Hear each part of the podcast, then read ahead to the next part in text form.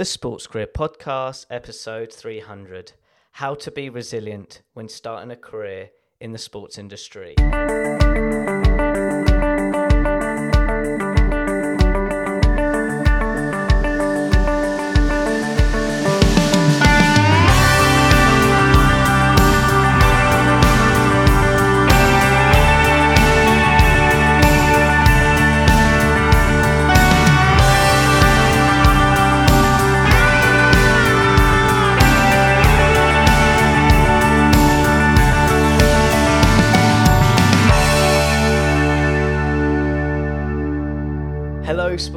And welcome back to another episode of the Sports Career Podcast. I'm your host, Ed Bowers.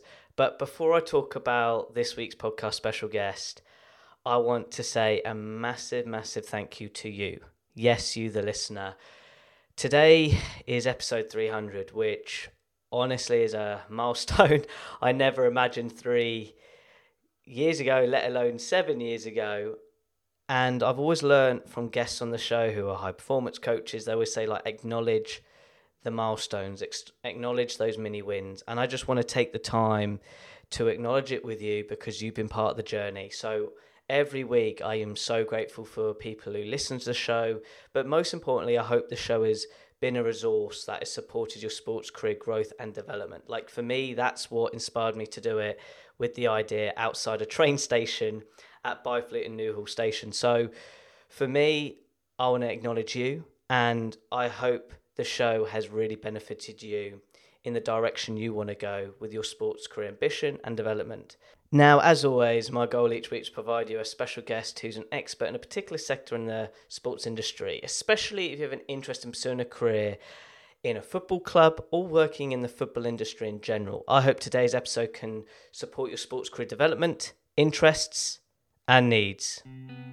Now, getting back to today's podcast special guest, I've got the real pleasure to bring back such a dear friend who I've known for over five years in the sports industry, and I know he's gonna really rock the mic for you with regards to what it takes to pursue in the football industry, and that is my good returning guest, Diaa Salah.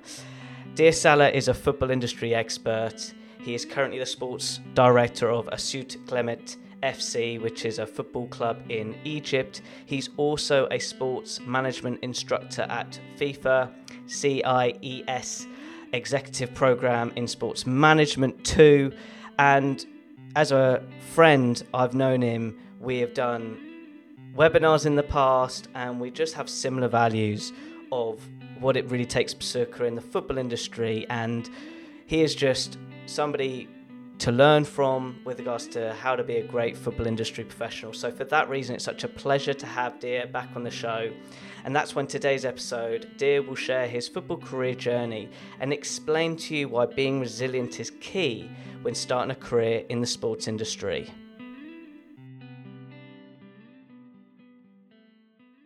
Diaa, it's such a joy to have you back on the Sports Career Podcast after five years. And also, as I just said before we went live, you are actually my 300th interview on the show. So I couldn't have a better friend, and I mean that word friend, to do this interview with.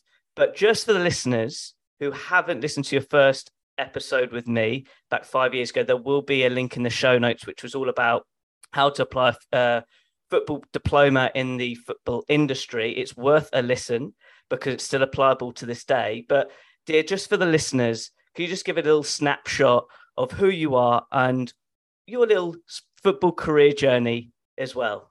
Ed, I, I really don't know what to say. Um, I mean, I'm very, very pleased with what you're doing. Um, and I don't want to say friend, I want to say mate, like we say in, in UK. Absolutely. You, you've been doing an amazing job over the last years um, with all these these podcasts and trying to help out a lot of people that are involved in the sports uh, field or the sports uh, uh, industry, like we call. Um, again, it's, it's a pleasure for me to be here with you again on the on your 300th uh, episode. Um, uh, just a small brief about about myself. Uh, my name is Diaa Salah. I'm uh, well, I'm a computer engineer, but um, I did that switch, and I I, I had to, to to work with something that I have passion and I and, and, and I feel for, which was sports Um, I played uh, football in, in, in Egypt and I played in Canada for a couple of years professional. Then I went off to London. Uh, I played for a couple of years there. And, uh, and then I, I did my, um, uh, my level one coaching uh, uh, license in, in the UK in London. and then when I moved back to Egypt, um, I didn't feel that coaching was something that I really wanted to do, Ed. Um, so I maybe it's about my personality a little bit. I, I, I don't know why at that time, but I, I really wanted to go into to management. Um, I came back, like I said, uh, and I joined a very big multinational company, a cement company called Cemex. Cemex, um, they own uh, a football uh, club in Egypt and in Mexico. They're called Tigres. And uh, during my work, um, I was in the IT department, and then I started to, uh, you know, to uh, to hang out with the people that were in charge of the football team. Uh, we have our own stadium uh, in Asyut, and, and, the club here in Egypt is called Asyut Cement uh, Football Club.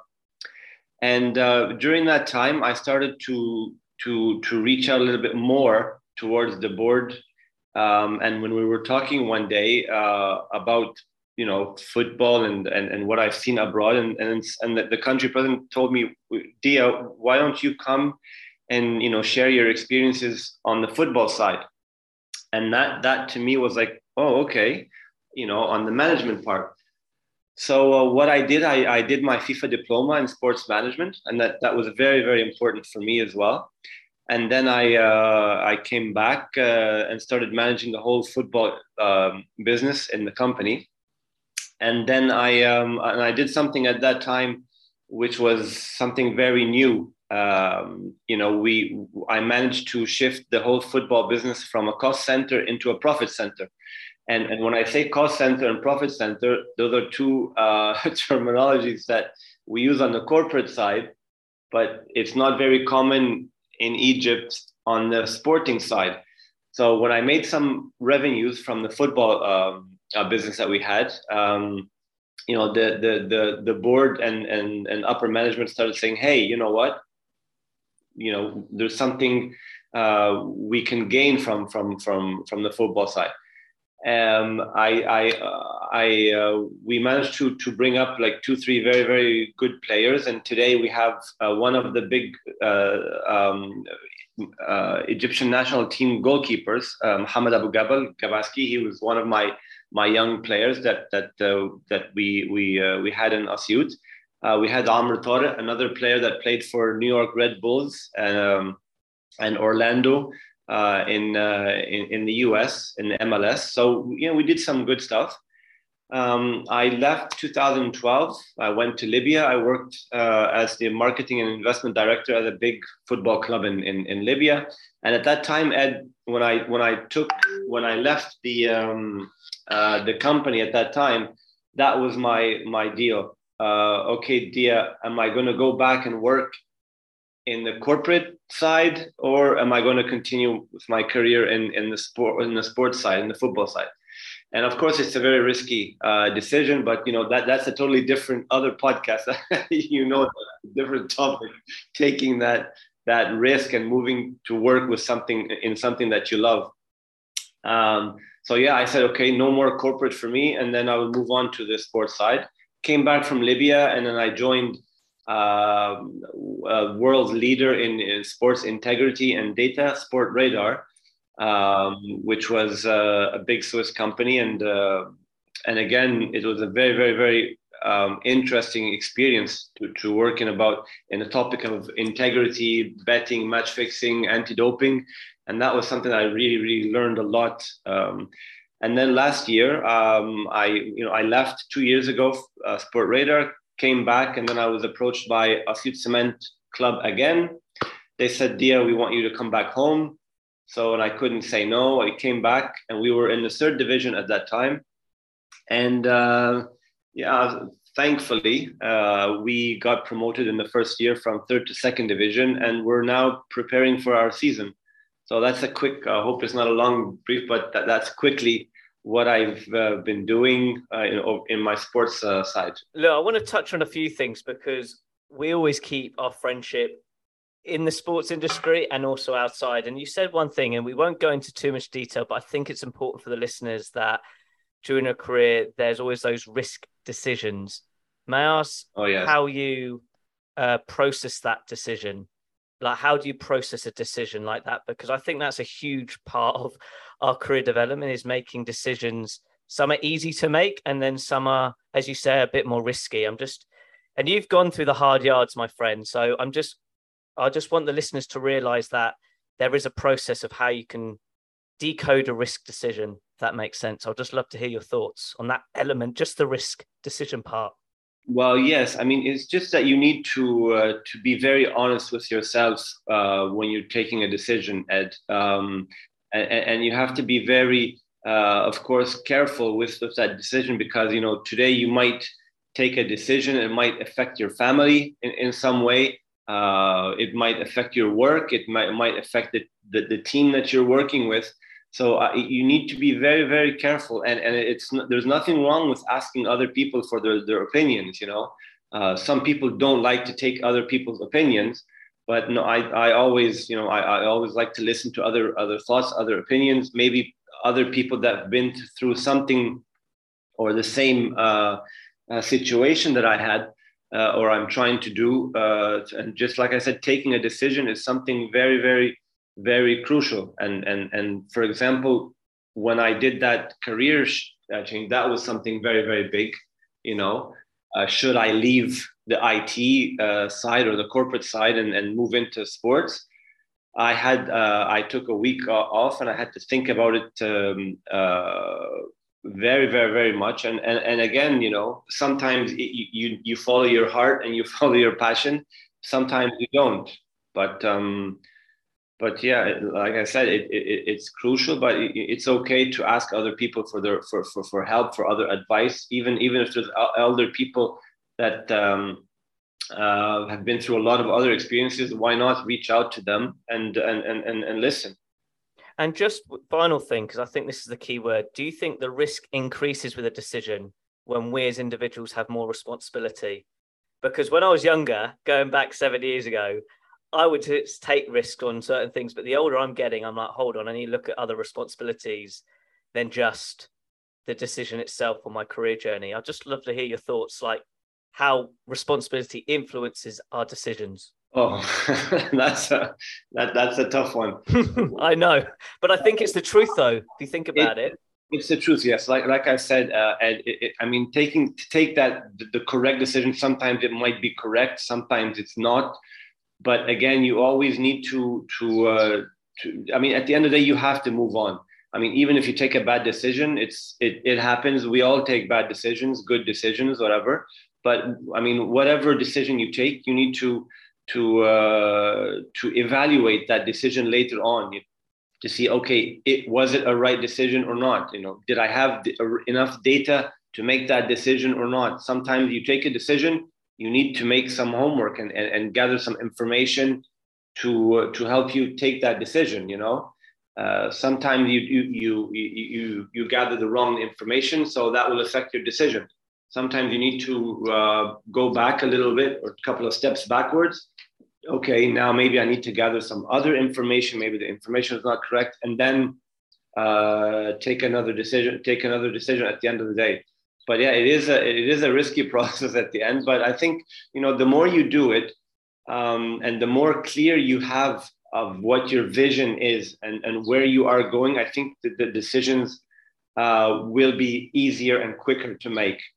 And then, of course, the better thing about when you work in a team, Ed, is that when you have a good uh, team with you and, and, and, and, and you give them, you know, you delegate them to take some decisions uh, off your shoulder, I think that is something very important uh, as well. It's not about the one man show, you know, it's about getting your team involved and asking them to take decisions sometimes on your behalf, which is something I, I, I do a lot during my work. 100%. And one final thing, just because I want people to see the bigger picture here, like, how important is it to have an inner circle? Now, I'm being honest here, you've always been in my inner circle. Over the years, I know I could message you non work related all work related and we'll always keep in like correspondence and support each other. Like I can think of at least three calls we've had that were non work related, I know oh, there was yes. a lot that got off your plate. And I'm just trying to share the listeners that I think at times when we think about careers, we think about work, work, work, work, work instead of human beings, human beings, human beings.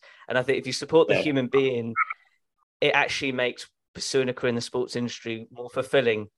I mean, come on, Ed. I'm going to say something that I don't know if you want me to say it or not, but uh, you know, we, we've we've had a very very good friendship, and not only me. I'm, I mean, my two kids, Ali yeah. and Adam. You know, they ask about you. And you sent them, you sent them a football and, and, a, and a, a, pair of goalkeeper gloves. I know. You know, one day, and, and they thanked you a lot. We got on a call they were very happy. So yes of course it's not about business business business. No it's about friendship and and building that that relationship you know. And then at the end of the day you always help me get in touch with people that i need to know. Whenever you need to to um to hook up with somebody you know here you go ed. Here's yeah. their their whatsapp or their their phone number. And it's about building that network. It's not only about business at all at all. No i share that because i think it helps with making a decision. Like when if people are listening and going Ed, I don't have a network yet. Well, this is the magic when you do. And we'll touch on this in a bit bit later on our conversation because Dee and I can share a bundle of tips because we've even done webinars on it. But I just want to say this question now. But we were talk we will talk about networking, but I think this works really well. And I always say this question for returning guests, right? Like reflecting from our last podcast, what skill reflecting have you developed or traits? Like what's one thing you have grown as a person from when we last spoke on that podcast, reflecting? Oh, um, what I think. Uh, I think I've, I've learned a lot, especially when I moved back into the sports, uh, uh into the into the football club. Um, I learned or I gained more about uh, resilience, um, uh, how to how to adapt, and how to um, yeah how to adapt uh, to different uh, cultures and different environments. Um, the, the, corporate environment ed is totally totally different than the sports uh, environment. Um, you know on, on the on the business side on the corporate side you have emails you have meetings you have presentations you have decisions you have budgets you have excel sheets you have files. Mostly on the other side on the sports side some places yeah they do have you know a little bit of what we what i've talked about but maybe maybe budgets okay. But the rest you know in management managing your team managing your people that's not something very very common and very uh, popular on this side. So for me this was one of my biggest challenges that i i that that, that to use your your communication skills and and knowing how to deal with both with both sides. Because if if you are totally corporate and you walk into the sports field which which i called field and you know why i call it field and we'll talk about that in a little bit. Uh, when you walk onto the, the sports field with the corporate background and attitude you're not going to do anything because we are a bit far in the sports side. Same thing when you come off from the sports side and you walk into the corporate side you need to develop yourself and, and, and know how to, to communicate with different mindsets, with different quality of people, different calibers, different backgrounds, because you don't want people on the corporate side, ah, ah he used to be a football player, he doesn't know what he's talking about, uh, he's on the sports side. You, you know that, that, that, um, uh, that message that people, a lot of people uh, use. And same thing, you know, on the other side. So it's about you know developing your personality skills and, and your resilience and knowing how to adapt and communicate with with different cultures and so that that is very important this is just thinking outside the box because honestly through the current job you're doing let's say the last 12 months like before getting the promotion i've seen you on the football pitch then i've seen you in your office area which is quite cool like it I, i'm just trying to paint the picture for the listener of like i know it sounds silly but even the clothing you wear, maybe in the office, to what you wear on the football pitch, is that a, like a good way with our body language to connect with people better? Let's say you're in your suit on the football field. Do you think that would be harder uh, to to have that engagement with the players? But if you're wearing some football kit, you know, at least you're getting that common ground. Does that sort of make sense? Because I think culture is such an important factor in the football industry in, in general. But I just want to paint the picture. Is is that how you adapted? That's what I mean. Um, that side of things. That that that is just me. Um, you know, I like I said, I used to be a football player. Um, I still am a good uh, football player, by the way.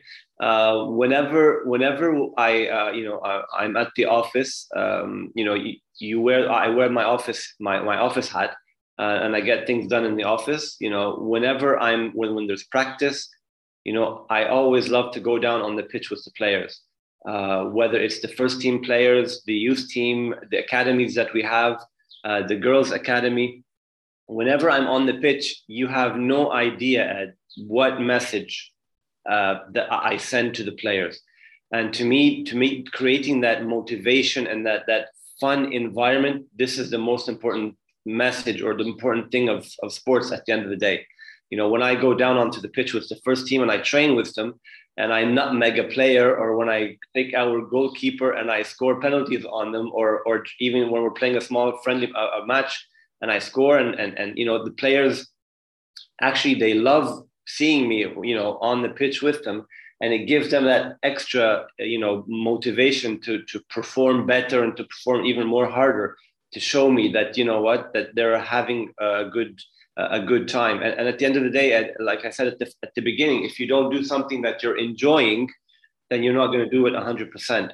So making that that in creating that that environment, that fun environment, that motivational environment, even in the dressing room, um, you know, after we after finish training, you know, even before when the kids or when the players see that I'm going to uh, to be on the pitch with them, you know, they start having fun. They come up and they say, "Okay, I'm going to score today. They're going to score today," and there's some kind of a challenge happening between us already, you know. But again, it just raises the spirit of the players and it makes them perform even better. And and and and and, and at that time you know and, and during this year we made our own slogan um, which is which is one team one dream.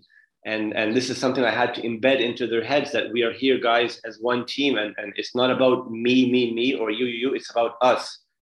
And and that i think um, it, it wasn't very easy but it was a tough uh, challenge. And but thank god we we did it. We uh, we got promoted in one year to the second division, which is right under the Egyptian Premier League. Hopefully, we'll we'll reach the Premier League uh, this year or maybe next year. But um, it's creating that winning environment. Uh, you know, in, even in the dressing room, it, it, it does make a very very big difference. So um, again, like I said at the beginning, it's about adapting to the different uh, atmospheres, which is very very important. Just really quickly, how does that spirit rub off to let's say the staff in the office? Because I assume it it, were, it works they, both ways. They they they love it. They they uh, even the people in the office they say, "Oh, why do we always see you in shorts?" Well, because I'm a sports director and I like wearing shorts, you know. And uh, and like I said, yeah, I mean, so when I go to the office, of course, you know, my office at uh, uh at in the stadium, you know, uh, when I go to the office in Cairo, of course, I cannot go in shorts. But uh, you know, it, it always shows uh, shows them it send it sends a message to them that you know what I'm very close to my to my job, close to my players, to my coaches and the staff, and this is something that that, that they they value very very much. Absolutely. Now, I want to just dig into one element of the work you've been doing. That's the marketing of the club. And you know where I'm going with this conversation because we, before you got, I think the week you got the role, we we had a brainstorm call because you had all the ideas like that slogan. I remember that because you've just triggered it uh, that you wanted to create that winning environment. And then you went, Ed, we need to have a mascot. And we started thinking of all sorts of animals. Um, I'm not going to lie, I'm still going to stick to my uh, flag of Cairo the camel. Um, but I would love you to talk about your tiger mascot at the club because honestly, guys, if you want a little case study of how a mascot can elevate a brand at a football club, check out Diaa's team because this tiger's gone everywhere and it's engaging with so many fans in the community. And if you don't mind, this is just the only side I would love to dig deep because I would sure. love you just to share how this mascot has sort of engaged the club in so many ways, not just on the pitch, but off the pitch. Yeah, see, I mean, uh, we are the only club in, in Egypt, and I think maybe in Africa, I'm, I'm not 100% sure, but in Africa, I mean, in, in, in the first divisions, that has a mascot um, the, the whole um, reason of having a mascot is, is something that builds a, lot of um, uh, how can you say it? it builds a lot of um, uh, um, engagement and loyalty towards the youngsters, the young generations. They love they love seeing the mascots. uh, we came up with the tiger or Nimr. We call him Nimr. Um, he he. I, I really don't know what to say, but he made a huge, huge impact with the youngsters. Uh, when he goes down on the pitch with the young boys or girls uh, during the academies or during the youth teams, he goes and he gets involved with the kids, and they they, they start to love El Nimr uh, or our tiger mascot. And even one of the cases that one day, uh, one of the young boys missed one of the training sessions, and his parents came the next day and said, "Mr. Diaa, uh, our son missed the training yesterday, and the mascot El Nimr was was at the training, and he started to cry the next day because he missed and he wasn't able to see El Nimr and meet up with him. So that what I'm trying to do here is using this mascot to build um, loyalty towards our club because uh, what, every club ed has to have a message towards its fans and its local community. I really, I really don't uh, like the concept of youngsters that live in a city and they have a big football club beside their house or, or near their house and then they say oh i want to go and play for another team which is about seven eight hundred miles away from their club you know so uh, we do have a big lack in this issue because most of the football clubs do not focus on their local uh, community um, our mascot, like I said, he he he he does a lot of things on the pitch and off the pitch as well. We use him for some CSR issues. Uh, and, and, again, it's not the, it's not something new, Ed. I mean, if you look at the NBA abroad and NFL and hockey teams, you know, of course they have been they're, they're way ahead of us in, in, in the sports industry. But you see, most of the teams there they have mascots, and uh, and those mascots they they they're they're very much involved in uh, in getting the fan engagement during the matches. You know, they do a lot of CSR issues, and and again, a lot of teams, you know, they're very very popular. You know, Arsenal they have their Gunnersaurus uh, uh, mascot, which is a dinosaur. Uh, Liverpool they have it, and, and like I said, a lot of teams do have. So it was it was a challenge for me to to come up with something like that here, and I think we did a very very good job with our Nimr. And I mean, um, yeah, he, he uh, and even last week when we were celebrating two weeks ago, there was a small video uh, on on on social media. He was dancing uh, because we got uh, we got the, the trophy and we got promoted. So uh, a lot of people were very happy with that video as well. And just really quickly, just final point on this because I just want young students or people who are studying football management to, to learn from like a social media standpoint. How powerful did it build the brand let's say on the Twitter, because I follow you guys on Twitter, and with that mascot, it just it it, it brings a smile, and, and and where it brings even more of a smile, it's not just um it, it's boys and girls which your mascot engages with, and I know you're a big fan of trying to build um your girls programs and women's programs as well at the club. So I'm just trying to just intrigued of from a brand perspective on Twitter, keeping it simple, how much did it have an influence there uh, with all the sort of the graphics and that side of things? Yeah, see, see, social media, of course, over the last ten years has been something uh, you know crazy uh, for brands and for reaching out to people. You know, um, we, when when when we first came, when I first joined, I, we we didn't have like we had like five or ten followers on Twitter. Uh, now today we we have I think almost two thousand or more than two thousand on Twitter. We have thousands on Facebook and uh, and what, what I tried to do as well is because we are owned by a Mexican uh, company, we even tweeted sometimes or we posted sometimes and reached out to our club in Mexico.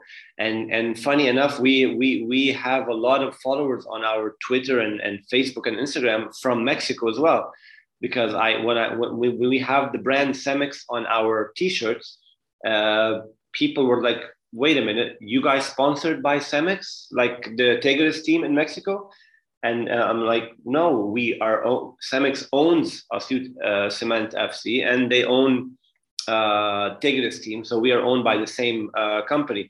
So I managed to get in uh, some followers from Mexico. And even, even to tell you honestly, uh, one of the, uh, one of um, a big famous sports reporter there in Mexico, he sent me a direct message on Twitter and he was very, very impressed. He said, Listen, can you do me a favor? I want a t shirt from you guys. So we, we, I got him a T-shirt. We printed his name on it, and we signed. I got the whole team to sign on the T-shirt, and we sent it to Mexico for him. And he was very, very happy uh, with that. He didn't believe it actually. he was very, very happy. And then another guy, um, his name is Roberto. He's a graphic designer. He said, "Listen, can I do a couple of drawings for you guys in Assiut in Egypt?"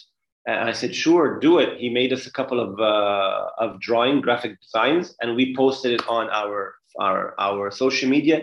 And we even thanked him. We said, "Gracias, uh, Roberto," or "Thank you, Roberto," as well for your uh, for your commitment, your support, and and and and and and for your design. So it's about again, we we try to use our social media to get uh, engagement and, and, with with other fans, and I think you know we've done not a bad job in, in our first year with uh, with this. Diaa, you've done and your team have done a phenomenal job. Like from the first ever conversation we had before you started, we were brainstorming to see where it is now. It's just fantastic, and I love the, it just shows how the power of a mascot or the power of a brand can reach globally through other satellite clubs, like you say in Mexico. I think that's fascinating too.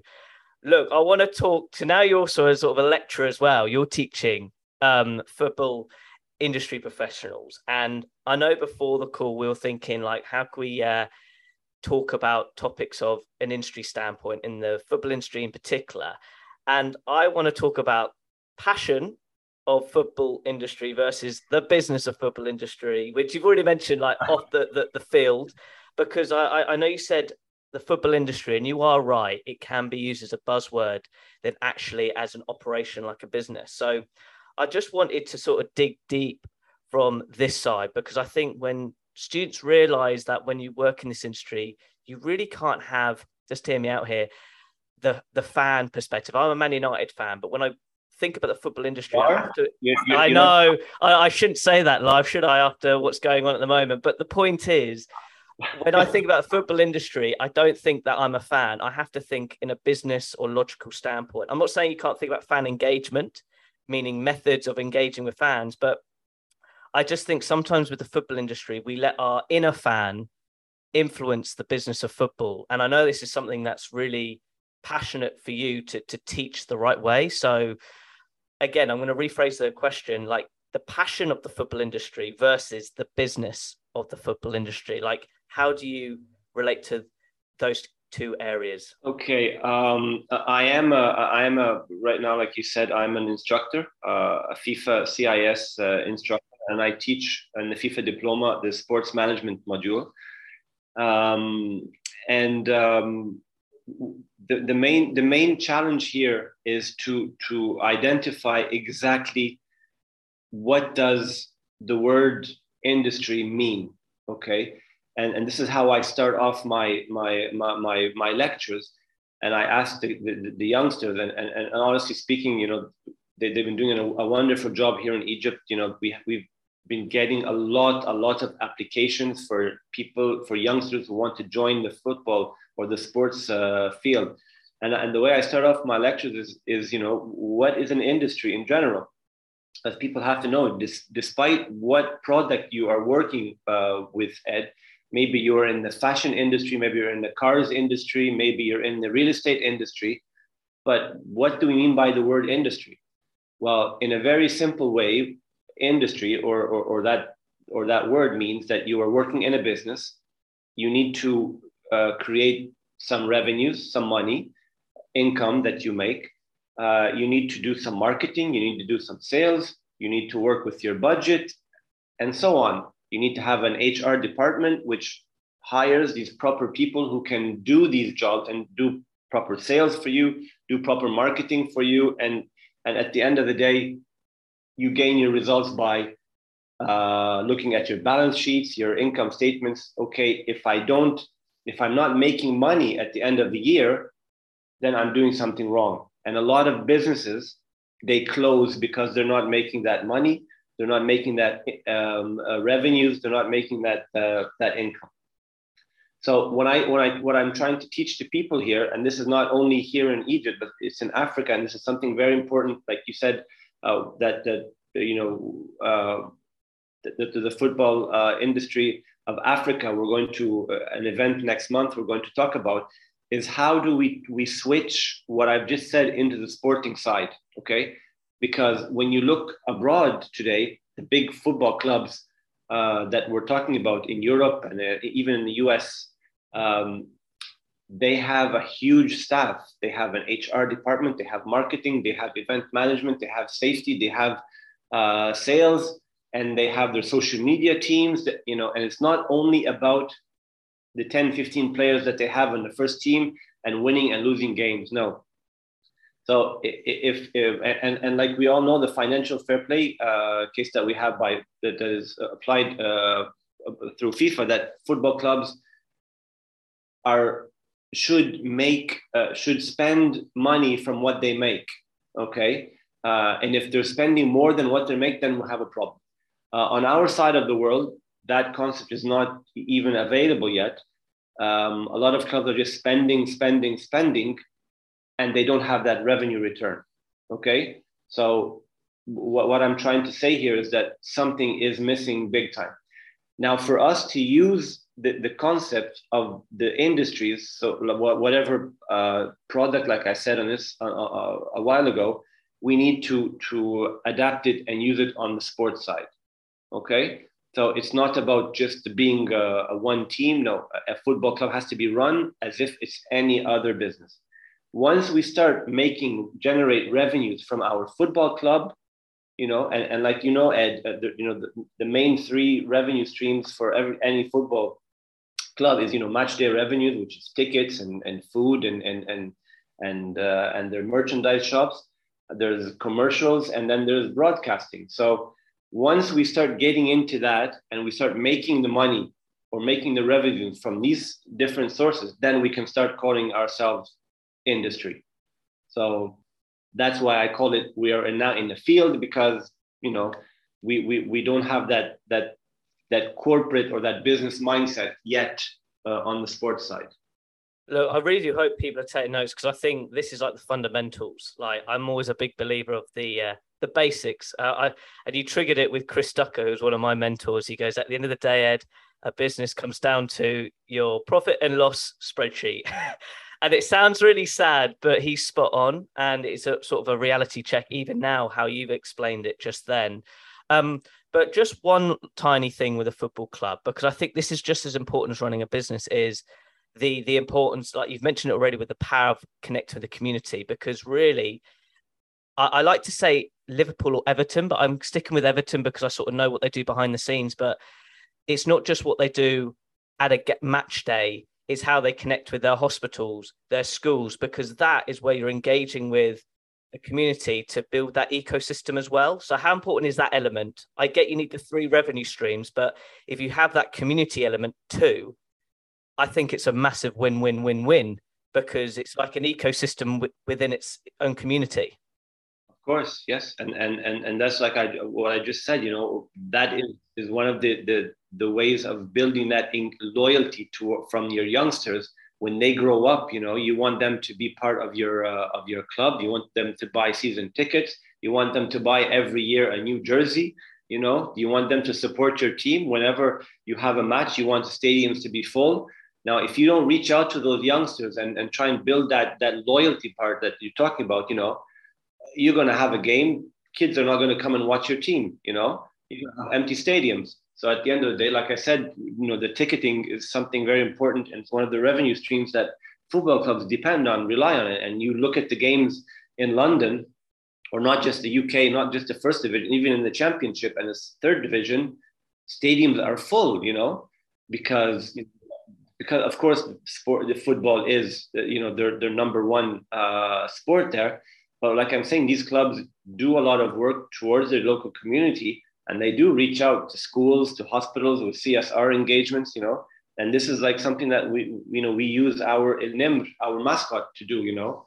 Because we want the kids to grow up loving our club and supporting uh, supporting the club you know? Even even even you know when, when we have our first team uh, games in our stadium we send buses and we bring in the youngsters from the academies from the youth division and they come and they watch the team And uh, funny enough, uh, and I can send you that we had. I have a voice uh, note recorded from the kids. They were supporting the the the first team, and they were they were shouting. They were they were cheering. They were going three, two, one. Asmant number one, and they were cheering the, the, the players in English. Wow. And the and the players were coming off the pitch like, Mister, why are they sh- uh, cheering us in English, not in Arabic? I said, well, because you guys are international. oh, brilliant. So it was funny, but you know that that is just the way of of building the engagement towards the the to, the, the loyalty towards the the uh, the youngsters. You know, even another small thing is bringing in the first team players, and this is something I did in Canada when I was playing. You know, bringing in a couple of first team players and letting them go down and talk to the youngsters during the academies, during the youth teams, and making them even train with the youngsters.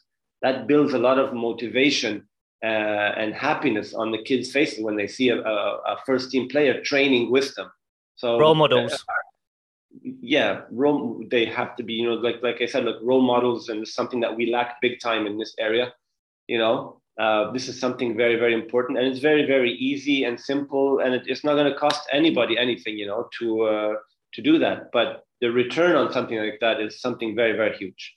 As I said, I hope people are taking notes, and it comes down to getting those little basics and fundamentals right. I'm going to pivot this conversation on a topic we both know pretty well, and I'm going to share a little story. I won't go too long, but the key theme is networking. It's amazing how yes. many times I've had people come to me going, Ed, how do you build your network? And I always say it's one conversation at a time. And really, I'm going to share a very short version of how I got connected with uh, Diaa. And it literally started with a guy called Alan Seymour. I had a, an hour and a half Zoom call sharing my vision of my podcast about, yeah, seven years ago. He said, There's a guy you got to connect with on Twitter called Diaa. We had a podcast chat then it led to me interviewing Brian Wasella. I said, Brian, you've got to connect with uh, Diaa. Then Diaa said to me, there's this really enthusiastic guy in, um, in America called uh, Marius Christoph Fantos, yeah. where he connected um, us together. And then this is one of my favorite ones where I'm um, got connected with Dev Kumar Palmer. And I went, hold on, Dev's going to Egypt, doing going to a law congress. Uh, Diaa, are you available? And before you know it, I saw yeah, there, and then there's Syed, and then there's Shauna Simbo. Like the list could go on. And the key thing, everybody, it's like a domino effect. And it's yeah. easy. I think there's that great Steve Jobs quote where you can only connect the dots looking backwards. And hopefully that little story I've shared of those dots backwards. But at the beginning, it can be very nerve wracking. But relating to that little story, that was very short, short version, Diaa. Like reflecting like with all those connections we've both helped each other out and we've both sort of been open like how vital is that because i don't i think that's been one of my strengths reflecting is like being open with your network and connecting the right people it's such a great asset for everybody because everybody wins and i just want to hear your side of what i've just said just then you know, uh, I, I, don't want to talk too much about this. I mean, this is just a personal thing, Ed. I mean, either you have it or you don't.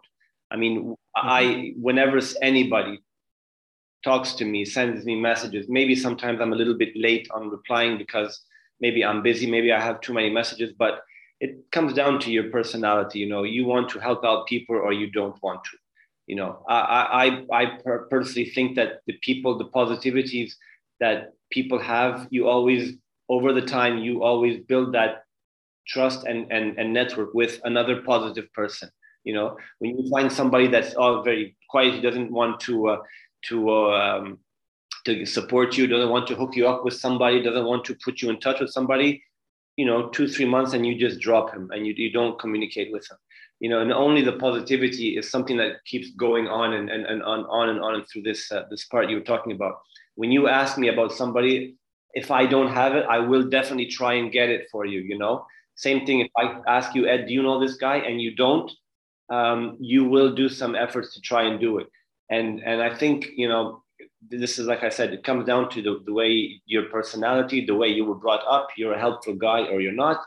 Uh, I don't want to go into the negative part of this because some people they don't do it because oh I don't want Ed to know this guy or this person you know you know you know that but I don't look at that at all I always look at the positive part you know and it, it, it is something very very very important like you said you know and and the more we communicate and you have no idea Ed. I mean the, the, the students that I teach you know in the FIFA uh, diploma you know right after they finish the course uh, you know they connect with me and i go out and i meet up with them and i i always sit with them as much as i can. We're on the phone. They have ideas that they want to do in the sports field you know and i i listen to them. I give them advice. I put them in touch with other people who have maybe the same idea. And this is just the way you know my my my, my personality is and this is the way i like to, to to support the youngsters especially when you see the amount of passion that they have you know to work in this field it's incredible. And and i and i and I, i'm totally you know one of the guys that i'm i'm really i'm not really you know um, happy with the outcomes of of the way sports is run in, in in africa today even though we have a lot of young passion but it's just about having you know putting them in the right place and uh, and and and giving them that opportunity. Because like i said some people don't want other people to get involved. They don't uh, they, they think they, they feel like it's a threat to them and so on. So um, we just have to keep on like just like what we're doing me and you you know keep on looking on the positive side and hopefully one day you know things will will, will change and, and we'll have all of the the the, the good connectors uh, in the same uh, in the same field 100% as you taught me this great phrase it's all about keep hustling you know i think that's the it really is. Um, during the the highs and lows, but it's during the lows, without a doubt, Diaa. And I, may, I'm going a bit deep here because I think it's important. It's the low periods when I've learned my network was most useful, not for an opportunity, the friendship side. Like I'm going deep here, like particularly with like like the, like the pandemic period. I, I don't really want to bring up that topic again, but it happened. It influenced the sports industry massively. Um, I do think that's reflecting having that right attitude and just being open it actually one i don't know your thoughts here but for me reflecting it's made my sports career journey more fulfilling more enjoyable actually more fun i love connecting people like really quickly the day you shared me that tweet with you and dev in egypt at that event i was just like buzzing because i knew you two would have a great conversation you had similar values you care about the industry and also you're both educators so even to this day, I look back going, when I have those down days, I'm like, well, I'm still turning up and I will stick, I'll keep connecting to this day. And with regards to Africa, I want to bring this up because our dear friend uh, Brian Wasella, I gosh, he was on my show four years ago.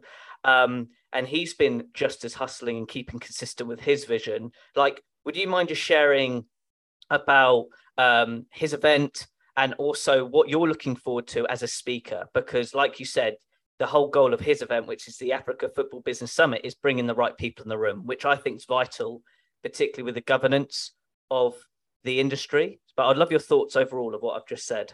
Brian, I mean, this guy is just doing uh, an amazing, amazing job and, and lots of efforts in promoting this. Not even, not the, just the event, before that event.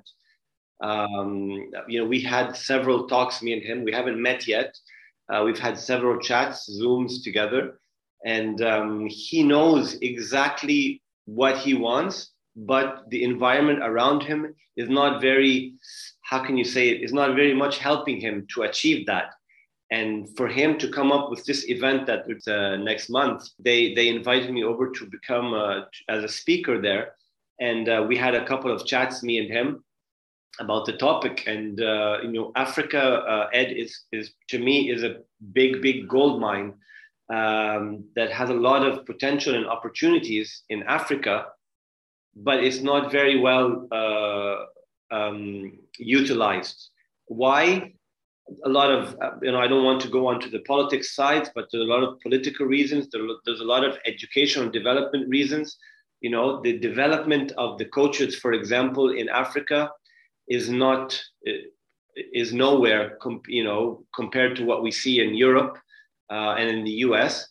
Uh, and again, you know, I feel I feel very very sorry when I when I check out you know the, the coaches that we have here not just in egypt and in africa as well. You know they have a lot of passion but their education is not very they don't have that the coaching license budget they don't have it. They don't even have access to it you know? And to me when when when we look at football access. uh, well, football is about the, the players. No it's not about the players. Football the players the coaches make the players you know? And if you say oh but we have these very good players. That means because you have some good coaches you know? Um, africa has a holistic uh, build in the players bodies in their in their build you know? They have strengths they have uh, power they have uh, um, quickness and all that. But again, on the technical side, the, the football industry ha- or the football game has evolved a lot over the last five, six years. I mean, a lot of football clubs at abroad, you know, they have four, five, six analysts on their team and in their club, you know. Uh, in Egypt and Africa, a lot of coaches till today don't know how to use data. They don't know what performance analysis is, you know. And of course, this is something to me which is very, very, very sad uh, even though there is a big company here in, in, in, in Egypt, Stats, they are a performance analysis uh, company. They do a lot of courses for coaches and for people who want to get into the, uh, the, uh, the data anal- analysis uh, part of the game, you know.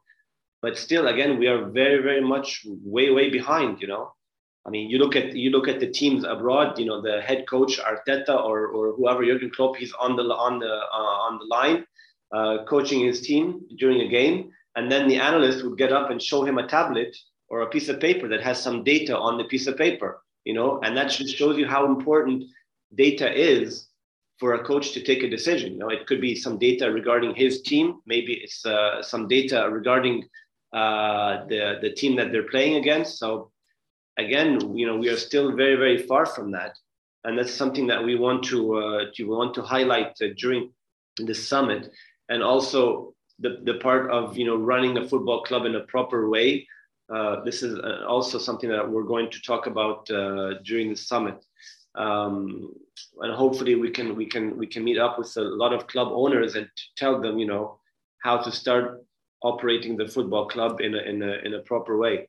One hundred percent. You just dropped another person who we know very very well, and I know you've met him far few times in person as well. With the data side, is Syed you know, with regards yeah. to the technology side at the football club, not just the performance, but the data of how a football club runs is vital with the different pillars. Um, worth a listen, everybody. I'll, I'll leave the uh, link in the show notes, but just from the positive side, I like when I've seen Brian's event marketing, it's been phenomenal. And where I'm excited is you're getting the right people in the right room.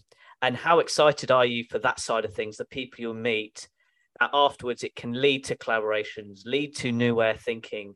Because that to me, I think's the right outlook to look at this event. Then, um, as you say, looking at the uncontrollables of how the industry is right now in Africa.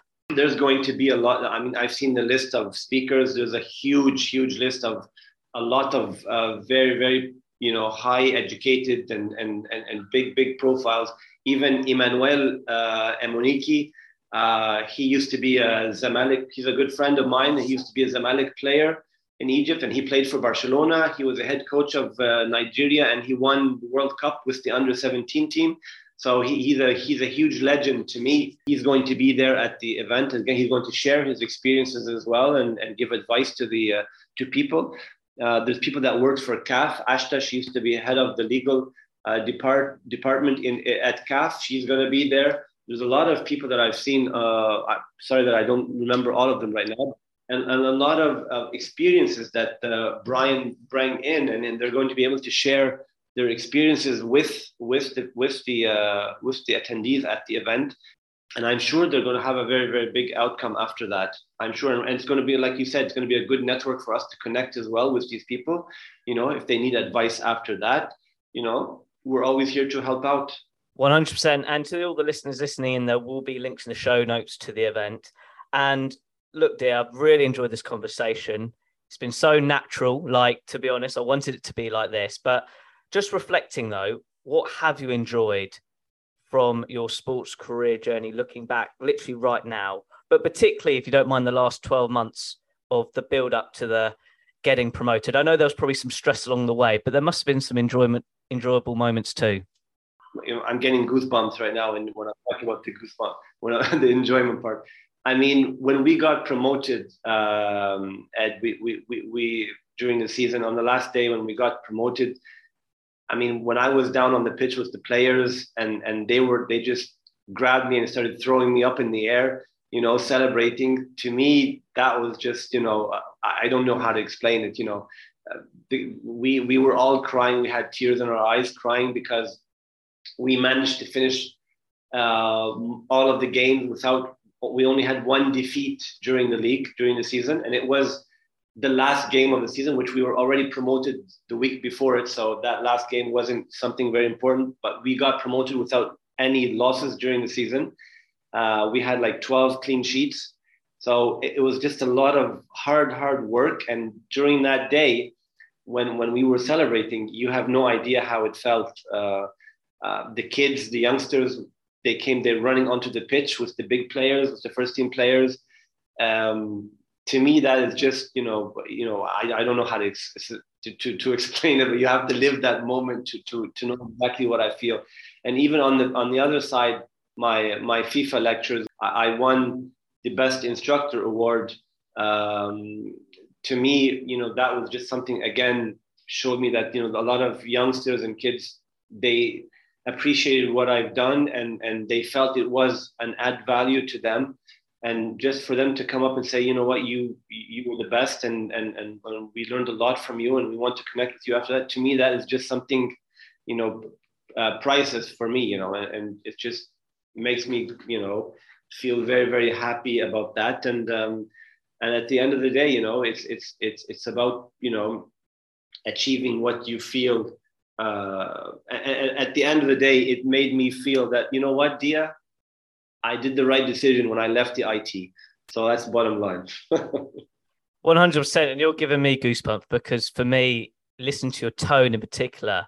This is what wakes, you know, gets us up in the morning, you know, like all the hard work behind the scenes. It's for those priceless moments you can't get unless you put in the hard work. And, and, and that's just you as a lecturer and also, or instructor, and also what you're doing at the football club. But, you know, my friend, at the end of every podcast, I like to finish with an inspirational one uh, for listeners. But I'd like you just to share this is key three qualities you would forward to the listeners right now with regards to pursuing a career in the football industry.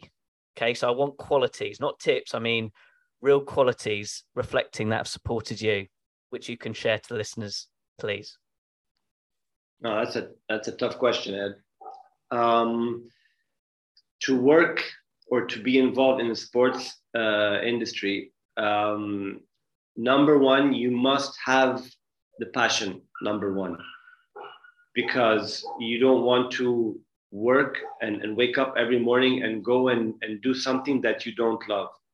Uh, and at the end of the day, like I said, sports is about, you know, um, it's about your, your, it's something that you like to do. You know, it's not, uh, it's not uh, i don't want to call it a, a, nine to five job and that's it. No it's something that you need to have the passion about. So passion i think is something very important.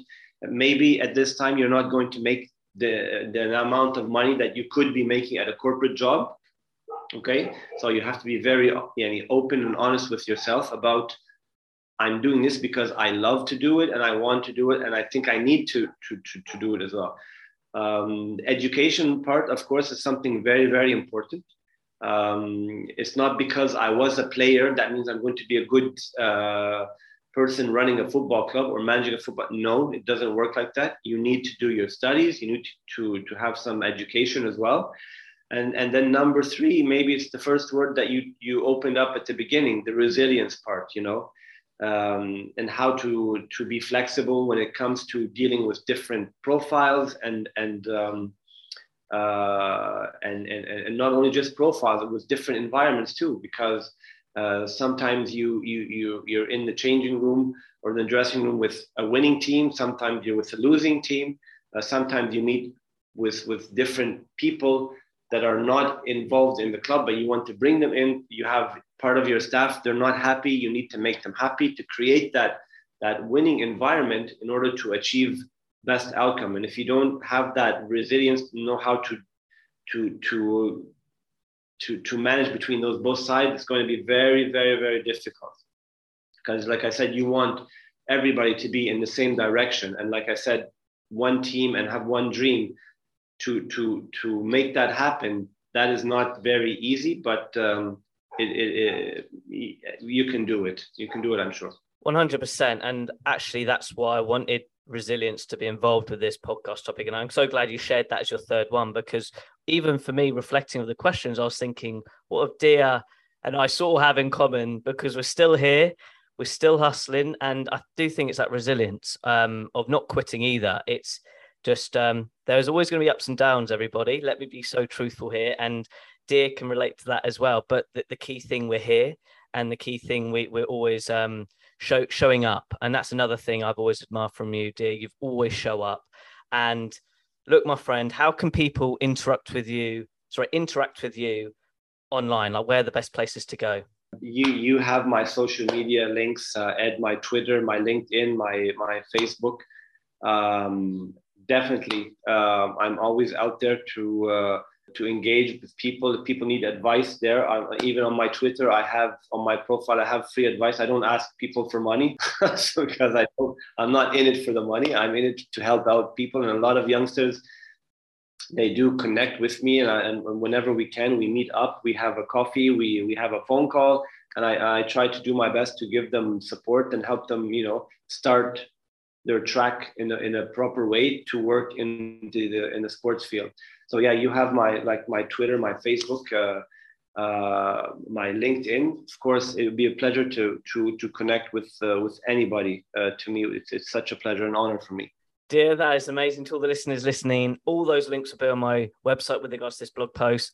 Diaa, as always my friend it's such a joy or mate i should say such a joy to have you back on the show and a real real pleasure. It was a real pleasure to have you back Thank you. No, it, it was such a pleasure to me, uh, uh, Ed, and uh, you, I just want to tell you to keep hustling and keep up the great work you're doing, and uh, hopefully we we need to meet up soon. You know, uh, hopefully it will happen. What a fantastic podcast chat with Diaa Salah, and for me on a personal note, I couldn't have picked a better special guest to return with regards to this milestone of episode 300. But with regards to you and with regards to today's podcast topic, I hope you've got a better understanding with regards to the importance of being resilient with regards to yourself. You're going to have ups, you're going to have downs. It's part of the process with regards to your career development.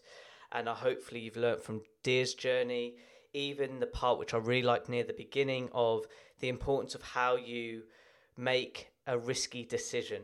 And I want to emphasize one point he made. He said, you know, look at all the data, get as much information through the people around you, you can ask for advice, and then you've got to go for it. And unfortunately, with any decisions you make, you have to understand that there's always that risk element because that's how the sports industry is. It's like winning, it's taking those bigger decisions that lead to the better results in the end. So I hope you enjoyed that part as much as I did. And then finally, I have to recap is the networking aspect of our conversation. Honestly, I'm so grateful how Diaa and I are so similar with our values of how we network in the sports industry. And I hope you just got a little understanding of if you do it the right way, it's actually the most enjoyable aspect of the sports industry. Like, to be clear, I have not met Diaa in person, but I know his family. We've had conversations where we just support each other, non work related. This is the importance of building meaningful relationships in the sports industry because it doesn't just create opportunities from a career aspect, it actually creates friendships. And when you have that friendships, it makes work so much more enjoyable. So I really do hope you've enjoyed that aspect. And from a sports career standpoint, right at the end with those three tips, because it is used all the time with the word passion, but you can hear the passion with regards to Diaa and how he approaches his line of work as a instructor and also involved running a football club too. You can hear the passion through his voice.